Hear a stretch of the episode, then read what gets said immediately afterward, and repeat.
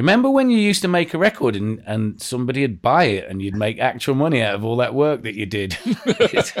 well, those days are well and truly gone. And uh, I'm definitely from that time. So I, I am now of the opinion that I can't be fucking asked to make another record to give it away for free.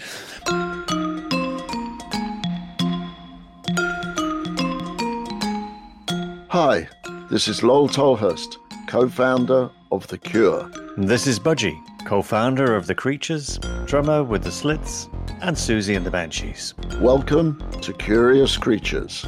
Life after punk. You may think you know the territory, but we drew the map.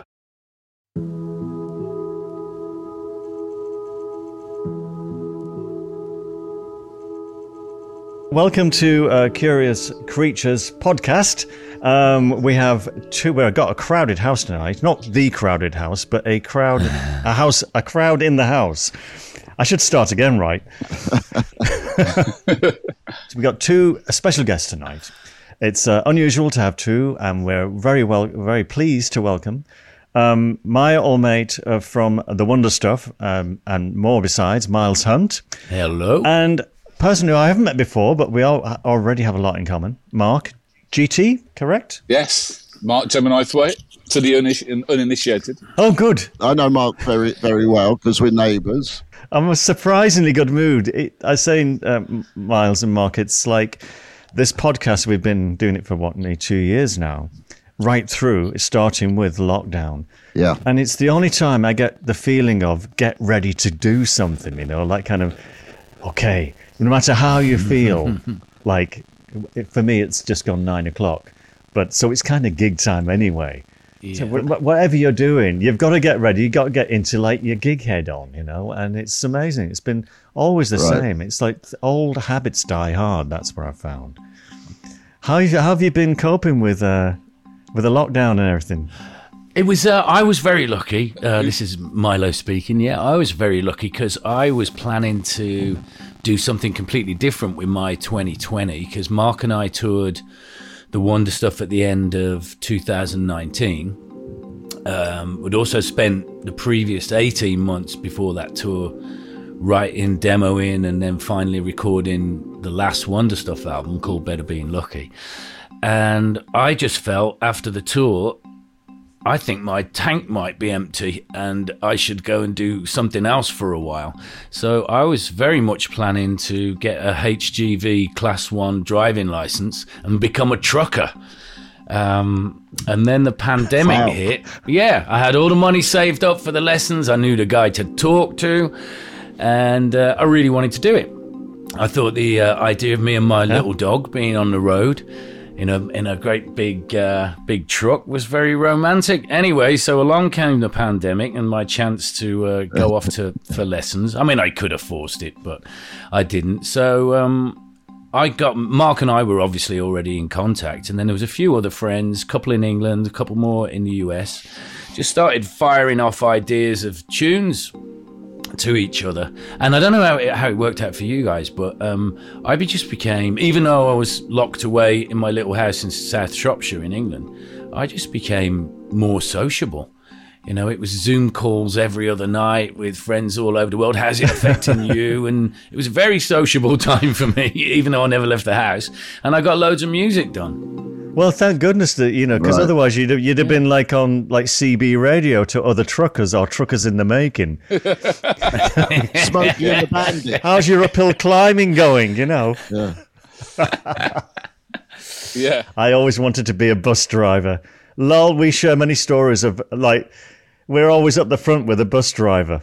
I didn't expect to uh, start the conversation talking about um, you two being wanting to be bus drivers. What what I wanted to get out of the way, or, or to definitely mention while I'm talking to Budgie and Lol, is um, Okay. I don't know if you know this. When before I became singer guitarist in the Wonder Stuff, I was a drummer in all the other bands that I'd been in. I never knew that. Oh, didn't you? We we have a saying here: all dr- all drummers are friends, right? So we Right. you know we, we go by that motto. You know we've everybody everybody, just serious actually, everybody that works on uh, on Curious Creatures is a drummer. Okay. So There you go. It's true. It's I- In true. fact, in fact, if you come and say that you play some other instrument, we go, "Well, you play drums too, right?" yeah. yeah. yeah. Otherwise, you, know, you don't get a job unless you play drums. Yeah. I'll give it a go. Well, Mark, I don't know that you ever actually sat behind a kit, but you're Mark's a superb drum programmer. I'm a drum programmer. Yeah. yeah. You're the you're the you're the person we were all in fear of.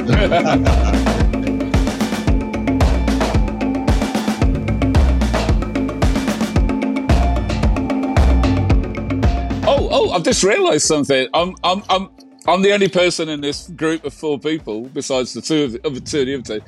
I just realised I've played with both Lol and Budgie. Technically, Ah, did you know that? Think about it. Uh, Budgie, you may not remember, but I did Jools Holland with, with Tricky, and you were playing with the Creatures Yes. in um, '98. And you know, Uh, at Jools Holland, he gets us all to to jam together. So technically, I've technically played with you, so to speak, in, in a big multi-band jam. And I did a gig with Lol five years ago where he was drumming, Yeah. which, which I imagine is a rarity, right, Lol? You don't, you don't get behind the drum kit very often. So I've technically No. played with both of you, which is pretty weird. I just realised it. Yeah, Wow. Great. yeah. Small world. Well, I wanted to say about um, me being when when I played the drums. My three favorite drummers when I was a teenager Yes. was you two and Pete de Freitas uh, from Echo and the Bunnymen.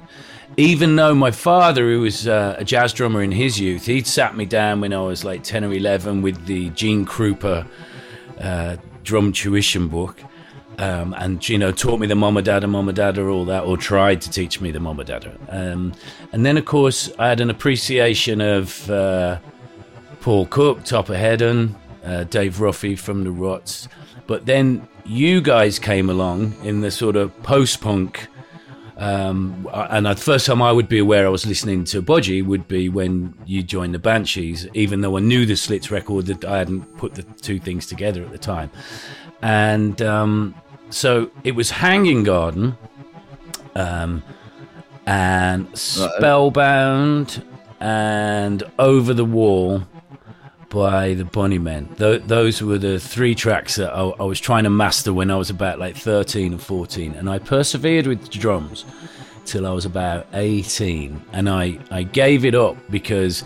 A, it's too exhausting drumming in the styles Yes. that I'd learned from you two and De Freitas rather than going Yeah. with the uh, learning all the technicalities of Gene Krupa.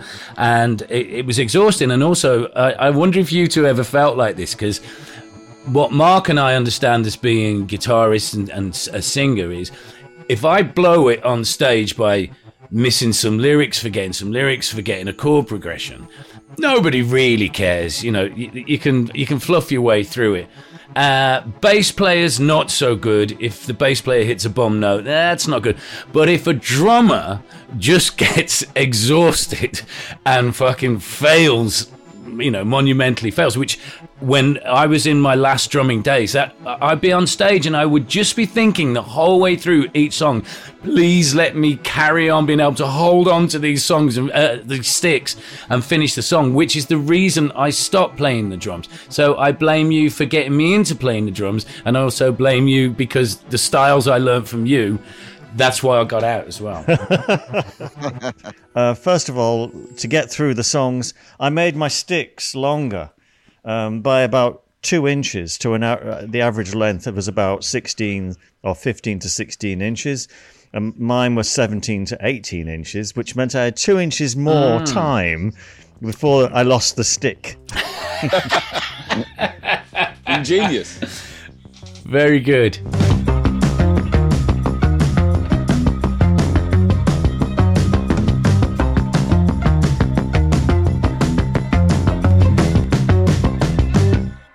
Well, I mean, I'm, I'm remembering now. I, I'm, I'm actually going to reminisce for a little moment, if I may, um, because Okay. Miles, you and I met. Miles, you and I met in, in in January, I believe, 1992. We were on tour together, right? And and the thing is, I, I, I had to find out, you know, when the album we were doing was out and what you were up to. And I came across Yeah. this thing called Steve and it's on Live Journal, and he's written a little blog that, but of that night. He dug up his old diary. So, if I may Okay. just quote from this chap, it's very funny. But well, I think it is anyway. It, it could get worse. Um, so, it, yeah, wonder stuff. Um, I, I says, oh, wonder stuff.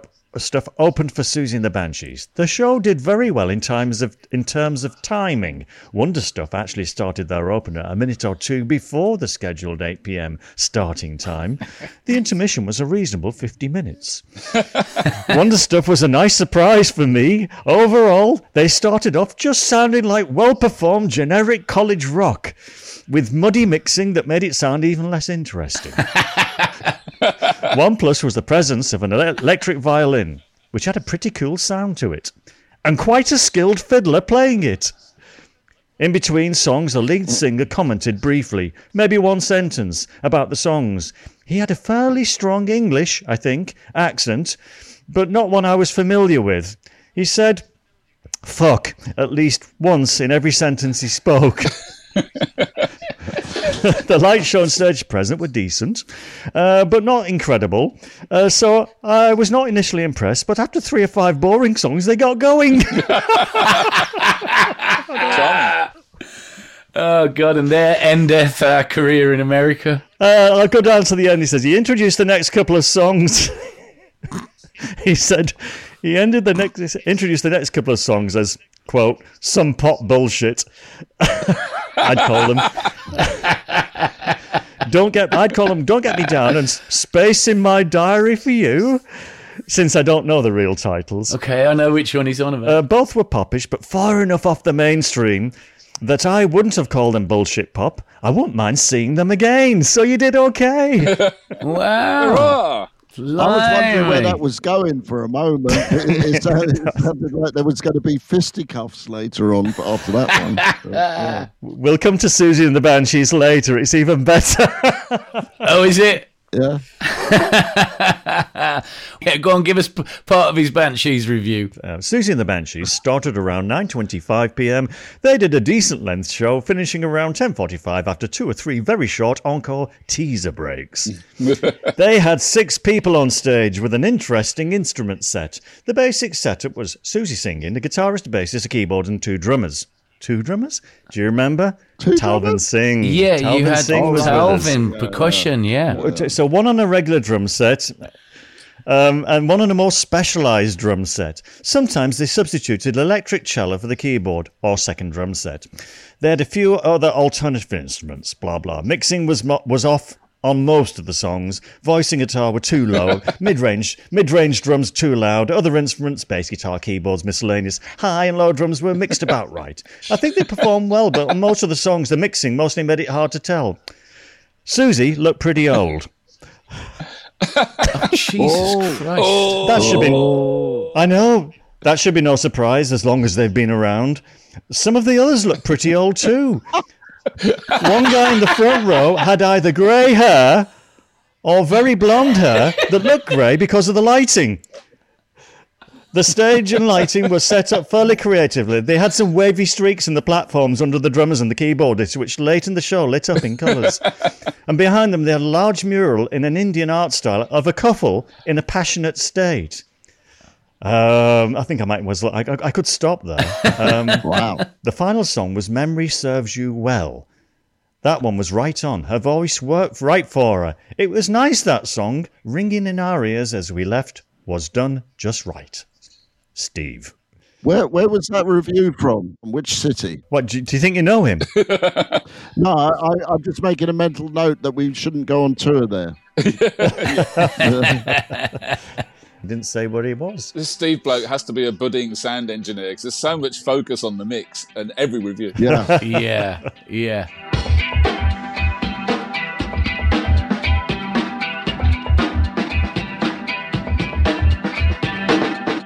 when we were touring in England last last month, we were talking about that show Pistol, you know, the Sex Pistols thing, right. and uh, it just reminded me about you know one of the episodes. It shows Siouxsie performing a song. What did you see that, and what what are your opinions on how that was portrayed? You know. I haven't. Oh, okay. Oh, I have. I have. I can give my opinion. on Okay. it. Actually, I really liked it. I really liked the whole thing. I thought he got, um, um, you know, because I know Steve, obviously, Yeah. and yeah, he lives out here as well, right? Yeah. But um, I was very happy for Steve because I was I was glad that he actually got his book made into something, you know, and I think that's very good. I, I liked it a lot. I mean, you know, there were some things that were a bit Hollywoodized, I suppose, Yeah. but but in general, I thought they, they got the flavour of it. I mean, you know, I, Malcolm McLaren was spot on. Yeah. That's exactly how I remember Malcolm, and uh, the whole the whole thing. Yeah, Yeah. I thought it was good. I thought I thought it was very good. But um, yeah, I, that that didn't they put like some clips in from the old days as well? Yeah, I think they interspersed some old footage, uh, which made it feel more authentic. Definitely. Yeah, Yeah. yeah. But you're talking about the one with the Bill Grundy um, episode, right? Well, there was actually an episode where they show Siouxsie, you know, singing. I can't remember what the song was, but I'm guessing you know it was an early Yeah. inca- incarnation, and uh, I was, I was Yeah, like, "Oh, that's I cool," and it, that and it made me think of you guys. You know, was was it with Sid playing drums? I can't. I, I think yeah, I can't been, right? remember. Yeah, can't remember. Yeah, because it's that I think that was Sid the idea, join 'cause and it- stuff. Yeah, Right. Yeah, it was at the Hundred Club. They, they, they uh, rebuilt, or maybe they even filmed it at the Hundred Club because it certainly Right. had changed. Um, but yeah, I think that was the idea. It was when Sid was was was drumming. Yeah. Yeah, Um, on the subject of um, um, of security guys, we had for a very brief period of time, we had a security guy called Nigel who was a Welsh bare knuckle boxer. Um, and basically, it was to we, we not to protect us from the audience, but to protect them from each other. He was there to stop us beating each other up. Uh, it was like a, a final tour, sort of 93, 94 of that original lineup. So, but um, Mark, did, have you ever done a tour when there's been a security guy on the t- when you play with Peter Murphy? Is there security or um, he, he hasn't brought a security. He hasn't brought a security person with with him, Peter Murphy. But um, I know whenever I toured with Tricky in the nineties, you know, he always had these big burly. He had Uncle Tony, who apparently was fucking well dodgy from the the, the Bristol, you know, Knowle West Estates, and you know, it just it, it, it was Yeah. it was quite interesting, you know, this. The- And Tricky seemed obsessed with gangster, yeah, British gangsters and stuff like that. So they'd constantly be Right. talking about the stories about this, that, and the other, about the old gangsters in the East End and stuff like that. So that that Yeah. was my main exposure to security guys on a tour. You know, right? How about you, Lol? You got any security guy, guy stories? I was thinking the last time I was on the uh, on the road with the Cure for the Reflections tour, they have a very nice uh, security guy, nice German fellow, Michael, and um, you know he he's he's he's like the gentle giant, but you know people don't they don't mistake what his presence is there for. Really, you know they, they don't look at him and go, oh, you know. That, that mu- that must be, you know, the, the driver or something. No, they, they know. Yeah. I, I, I joined the band. I, when I joined the Banshees, I um, we, we the crew um, and security, ev- everything was shared with Motorhead. Um, so when Motorhead were off the road, we went on the road because like the rig had to keep going. You know, the lights, the sound.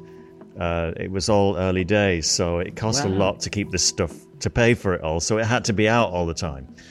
Um, and so when in the gigs, you see, and and they, they you had to like appease the crew. And Siouxsie wasn't around, but we had to learn ACDC songs, you know, and, and Motorhead songs, of course. So we knew Kill by Death, and we knew Ace of Spades, and if we could get like you know Bomber down as well, and um, nice. uh, whatever what was it called the, so just keep the crew happy. And then what also happened was like he come off stage and he had to dodge the kni- dodge the knife whi- which had the uh, amphetamine on it. Like a huge lump of it you know? Like yeah have one of them and go and do as an encore. That brings brings to mind the old uh, the old Motorhead story, which uh, is probably not true, but you know, um, they're all true like- all true. well, they're all true, right? so so you know they're playing their show, Motorhead playing the show, and uh, they come off stage, and uh, Lemmy goes, I, I I thought Bomber was really good tonight, and uh, the other two look at each other and go, didn't play. we didn't play Bomber tonight. I, w- I was going to ask Budgie then I'd, um, if they were doing like Ace of Spades to appease the crew. Did Steve Severin keep the flanger on? I'd like to have, have heard the flanged version of Ace of Spades. Yeah, the the goth bass version. The, the flanger was stuck in the on position. Flange, reverb, and phase. There was no difference.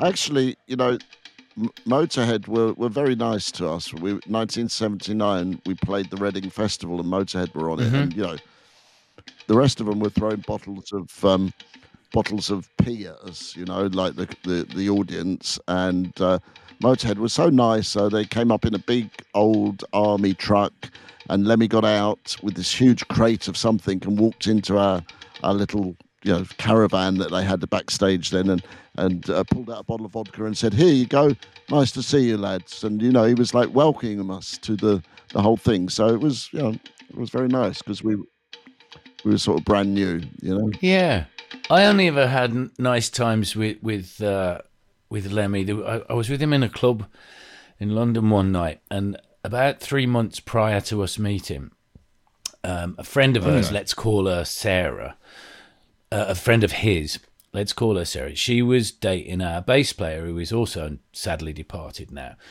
And our bass player had set the room on fire in the Columbia Oh, Hotel, and she took some quite nasty burns on on her legs.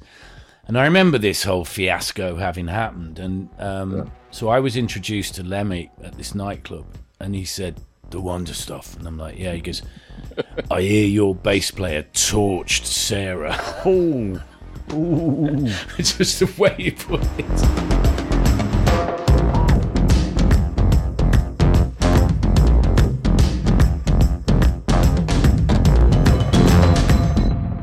So, um, the next thing we can get on to is books because you, you're the author of about three books, right? I've done three. Um, I was diligent enough. I don't know why I was doing them um, at the time, but from about 86 right through to 94, I was keeping handwritten diaries um, about really the progress that the Wonder Stuff was making. And um, probably about nine years ago, I thought I'm going to start just typing these up and see if they're readable. And thought it would make one book, but there was so much of it that I thought was salvageable. It ended up being three different volumes, um, and I wanted to. It wasn't that I thought they were worth the story of the Wonder Stuff was worth reading in such a sort of close proximity from from the inside. It was that I wanted to one day write a book. I'm a Charles Bukowski fan, a, a John Fante fan, and so really it was an exercise for Right. me to see if I could um, discipline myself to sit down every day and write. And it turns out I could. And uh, they went over really well. And uh, um, I had a great, our friend Phil Birchall was a uh, designer. He uh, he whipped me into shape getting all the pictures and ephemera and old tour passes and press things and they they turned out really nice. so they're kind of coffee table books but there's 110 120,000 words in each one. Um, but I'm such a miserable little prick throughout all three books. I sort of use the handwritten diary part in italics and then I have to answer it back to try, you know, from a contemporary point of view, to excuse myself why I was so miserable. And it's still a mystery to me now why I didn't really allow myself to uh, to to enjoy the enjoy the ride. I, I um yeah, I think mostly I did have a good time to do those eight years, but um. When I when I was left to my own dev- devices to write about it, all I did was moan. Well, you know, uh, I'm in admiration of you because I, I know exactly how much it takes to write 100,000 or 120,000 words. That's a, that's a lot of Indeed effort, do, and that's a lot of sitting down every day and just churning it out. And uh, I'm doing a, a second book right now, and uh, you know, it's there's three or four or five hours a day just sit, sitting your butt down and, and writing, and it's, it it's as rewarding to me in lots of ways as music. It just takes a lot longer, you know. Yeah. Uh, when you were writing yours, I I had um, like I said, I was doing mine about like eight or nine years ago.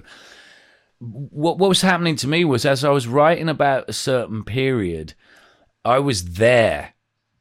I, I was right back in that period as I was writing about it, and to the point where my girlfriend at the time that was living with me, she'd walk in the house at like six p.m and I was surprised it was her. I was expecting it to be my ex-wife. My head was so in what I was writing. So I wonder when you were writing yours, did did you have any negative or positive moments like that where where you know you were really in the moment again? Yeah, no, absolutely, all all all the time because uh, the first book I I realised um, early on there's no way I could write my book at home because you know if you sit at home and you start writing you, you start thinking oh, okay time for lunch. Uh, I, I, better fix that thing. Better do this better do that. You know you get uh, full of things to do. So i rented a little office and i would go there every day and and write. But uh, there was it was like one of those sort of um, you know combined workspaces. So there was a couple of other guys that worked in there who were like designers and things. And I'd be writing away and they'd come around the corner and they'd see me and tears would be streaming down my face. And they'd oh. go, You're oh. right, you're right. Is there something wrong? And it'd be because what I was writing about had brought up the emotion so viscerally that that's not even a word, is it? It brought up the, you know, the emotions so strongly that I just thank you. I just reacted you know, straight away without it. I go, no, I'm fine. So my question to you is, did you find that once you had written those things, it was cathartic and it got out a lot of the the bad things? You know, you you're able to get rid of them and lose them. You know? Absolutely, yeah. Well, sadly for us, our original drummer and original bass player are both dead. Uh, Rob died in '93, right. and our original drummer died in uh, 2006. And at the point where they both passed away, I was in not in a good space with them. Our relationships were not good, and I didn't think well of them uh, when they died. Uh, I, I, didn't process it very well. Um, it was kind of like, well, so what? And uh, and then when I went back and wrote those books, I the last thing I expected was for me to come away from the experience of writing and go, that was a cathartic experience. But Jesus, it was because now what I have, and it's lasted. I don't think of those two guys uh, of us being at war anymore. I think of their younger selves, the, the the kids that we were when we put the band together and that we had each other's backs and and we struggled through this thing and we fought you know right. like like dogs to to to achieve what we wanted to achieve with the band. So yeah it really really helped on that front. So if i if i think of martin or rob now i think of them as being lovely young men that were my best mates. Wow. That's that's an absolutely great and uplifting story because it's it's the truth you know.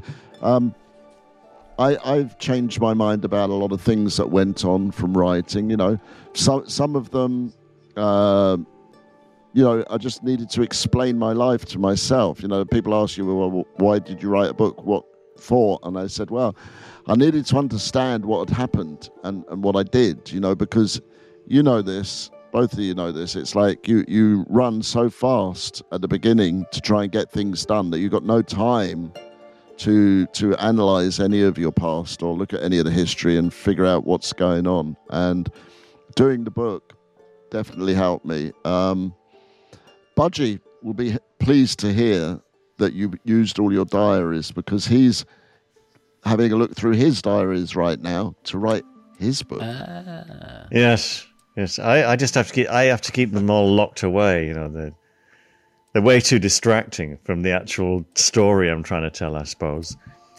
And and isn't it wonderful to to remember? I remember young guys just cr- yeah, crazy yeah. and up for it, you know, whatever was going on. And we were pretty similar ourselves, although we, you know, the Banshees have been at it a little bit longer. It, it, but uh, how it changes as it comes to an end. Um, and I mm. feel the same thing. John McGeoch's death hit me many years later, much later, when I'd finally got my own head out of my Right. self-occupied self, and, and considered all of the stuff we never had time to think about because we were so blinkered into what we thought was the, the- Yeah, you know our yeah. primary purpose to boldly go uh, no one had gone um, we didn't have time to, to care about Yeah, anybody falling by the wayside. Which which is a really a, a sad sad point you know because like I, I knew john and he was a lovely man and if you know we'd all had a little less you know a little more time rather not a little less time if we'd had a little more time or a little more experience of mm-hmm. life i- i- you know we might have been able to help him out a bit. But you know that that wasn't to be Yeah. you know? Yeah.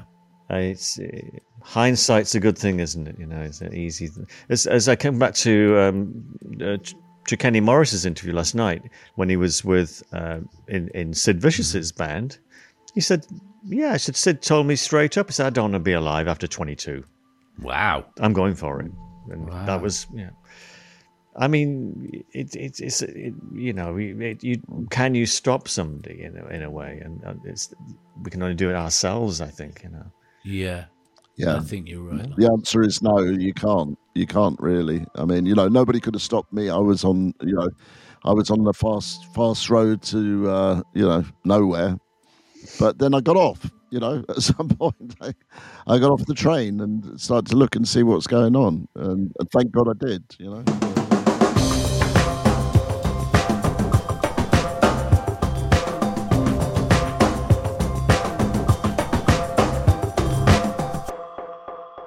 So what's next for you guys?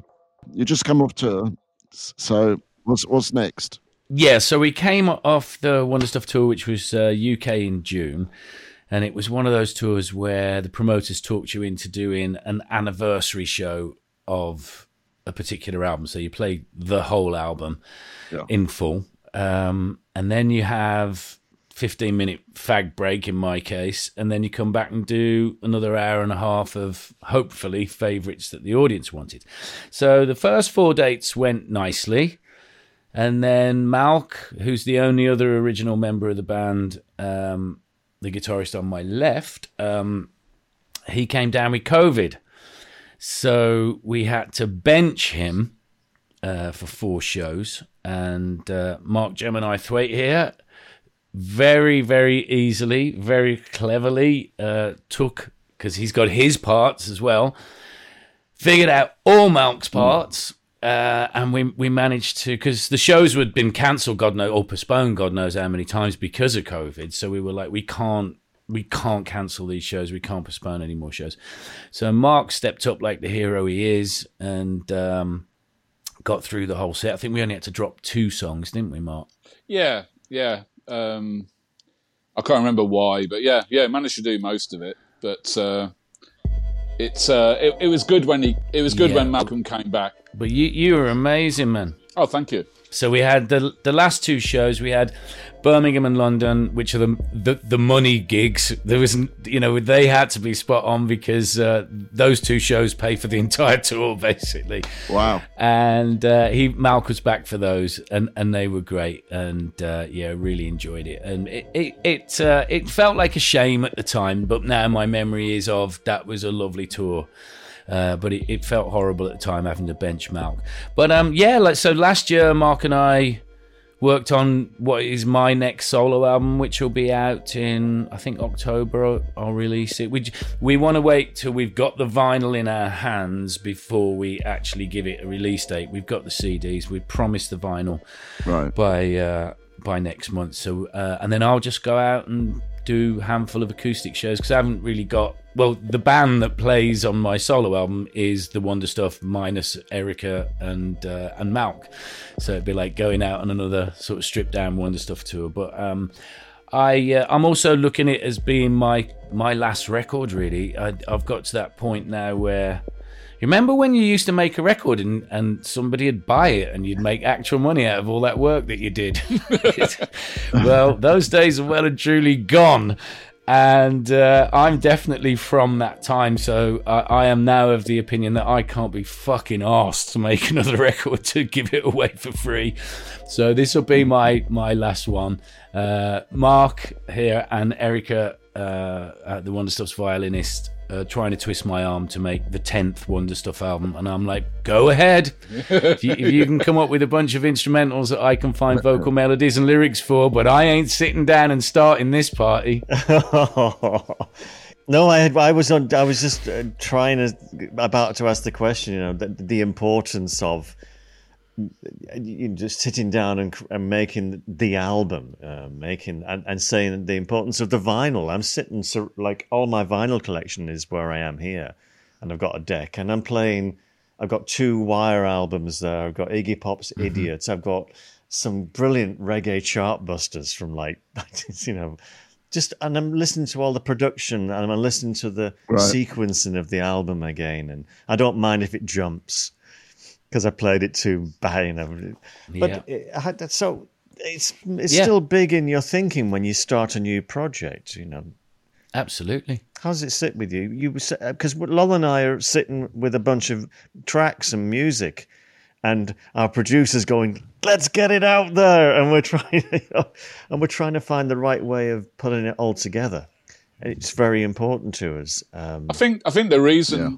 I think the reason we all we all play an instrument is is um, obviously it's to play live is one thing, but yeah, we're all we're, we're probably always thinking from an early stage to write our own material that we play live, you know, and so when you take away the prospect right. of writing new material and your purpose is to go out and play live, but you've got to play old songs. I think that's why it seems weird to us because we associate yeah. the whole going out on the road and it, with releasing a record, whether it's a single or an EP or an album. So it's kind of a peculiar yeah. thing for uh, certainly older artists like us to go out on tour and all we're doing is playing old stuff all the time. You know, you want to play some new stuff. It makes you feel yeah. relevant. And, and the, mm-hmm. the act of songwriting is, is part of why I even play a guitar is I like coming up with riffs and bits and bobs and, you know, that's all part of it and it's become such a peculiar mm-hmm. time in music where you can't make any money from that anymore. It seems it's really peculiar, mm-hmm. you know. Mm-hmm. I was just going to c- close up on the. Um, hold on a second. all, all kinds of phones going off everywhere. Mom, Mum, I can't talk right now. no, it's Kate Bush on the line. Um, Kate Bush. Oh, bloody Kate Bush again. no, I had a, I, I had an interview with her today, and she was, you know, so they're saying 37 years after Running Up That Hill was released, uh, now it's the, uh, you know, you're the oldest person to have a number one record, and it's the first big hit in America, apparently. And um, she's just like lovely. Just I thought, you know, we all scoffed at the time. Kate never went on the road. She just made albums. Just made albums. And yeah. great yeah. albums she made. Although we couldn't see it at the time because we were in direct competition, you know. Yeah. Um, and, and, and it's just like, so, Kate, what you doing now? She says, well, I love gardening, you know. Right. I thought she's got it made. Yeah gardening. I read I read somewhere that she's made like two and a half million dollars just yeah since running up that hill has blown back up like and that's not set not setting foot out of her door and that's wow. including streaming income and all that like evidently you can still make money from music that's crazy yeah. wow yeah yeah, and I mean, you know, you, who knows? Who knows what's the next track that's going to be on Stranger Things? Oh, it was Spellbound, wasn't it? So, it's on the end of it. Yeah. That's right. That's right. That's right. Yeah, I did. I saw um, Severin was writing about that on social media. Yeah, Budgie, Budgie's going to be minted. All round of Budgies. yeah. Drink drinks are on Budgie. Apparently not. oh, oh, oh, okay. your, your streams go up a little bit. Yeah. We'll have to wait till they press the vinyl edition, yeah. I suppose, of the soundtrack to it.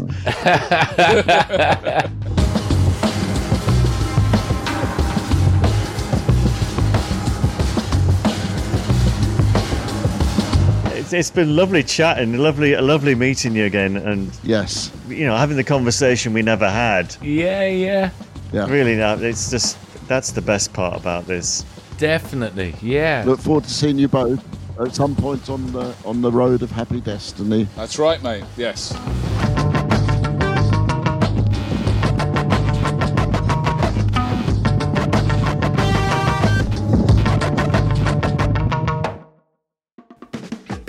Curious Creatures is created and presented by Lol Tolhurst and Budgie. Producer Joe Wong. Producer and audio designer Dan Didier. Executive producer Mark Cates.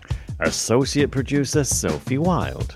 Digital marketing Margie Taylor. Art and logo design Justin Thomas Kay. Music production Jacknife Lee.